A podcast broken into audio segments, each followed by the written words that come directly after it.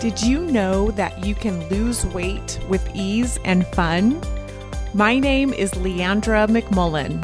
I'm a Christian certified life and weight coach.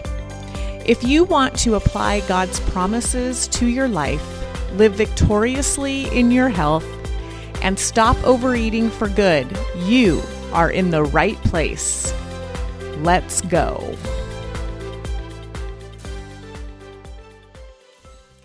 Hey, hey, hey, my friends. I'm so excited to be here with you. This is episode two, where we're going to talk about three ways to lose weight without being hungry all the time. How awesome does that sound?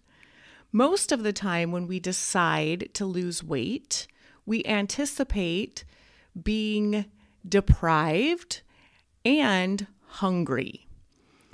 But what I want to teach you today is it's possible to not be hungry all the time and lose weight. You can actually lose weight and feel satisfied. And this all has to do with our hunger hormones. If our hunger hormones are balanced, we can lose weight satisfied and not feeling hungry and deprived all the time. So, we have three hunger hormones that we want to talk about today. That if these three hormones are balanced, you can lose weight easily and maybe even have fun while doing it. Crazy, right? So the three hunger hormones are one, insulin, two, leptin, three, ghrelin. So let's dive into these three hormones. Insulin. This is the main hormone that we want balanced while losing weight. Insulin's job is to literally store your fat. When you eat food and your body can't burn it all, you eat more than you need for fuel. Insulin's job is to come into your blood and clean up all of the excess blood sugar and store it into your cells, your muscles, and your organs. So, if you eat more than your body needs, insulin's job is to store it as fat. Now, our bodies cannot store fat and burn fat at the same time. So, as long as insulin is high, your body is storing fat. If insulin has a chance to lower, then your body can dip into its fat stores and start using fat for fuel. So, the goal is to eat a meal, have insulin come in store all of the extra blood sugar into your cells, muscles, and organs, and then go down so you can burn fat until you eat again. Insulin, as long as it is high, will not allow your body to burn stored fat and it will continue to want food for energy. If your body is always utilizing food, if you're always feeding it, and insulin is always high and it can't burn fat for fuel, it's going to constantly want food and you're going to constantly feel hungry. So that's the first hormone we want to balance out. And the way we balance out insulin is we eat less processed foods. When we eat processed, like sugar and flour, that is when insulin will increase super high and it will have a hard time coming back down because it has a lot of sugar to store. So it's going to keep pumping insulin. The more sugar and flour we eat, the more insulin gets excreted and the longer it takes to go back down. We also can balance out insulin by eating less snacks. When you eat three meals a day and you eat them three to four hours apart, you actually give your body time to digest the food and the insulin gets a chance to go down. And while it's down, it will start burning your fat for energy. Second hormone we want to talk about is leptin. Leptin is the hormone that tells us we're full. We eat a meal and we know and feel full. And we want to really be in tune with this hormone, right? A lot of times we're full, but we decide to ignore it. I know I always do, right? So leptin tells us we're full, tells us, hey, we can stop eating. We've had enough. Now let's go do something. And oftentimes, when we're listening to our leptin, and we stop eating when we're satisfied before we're completely stuffed, we will have energy to go do something, which also helps with weight loss because we start moving and burning more calories. Now, the interesting thing about leptin is when it's balanced, we can feel satisfied after we eat. But leptin is blocked when insulin is high.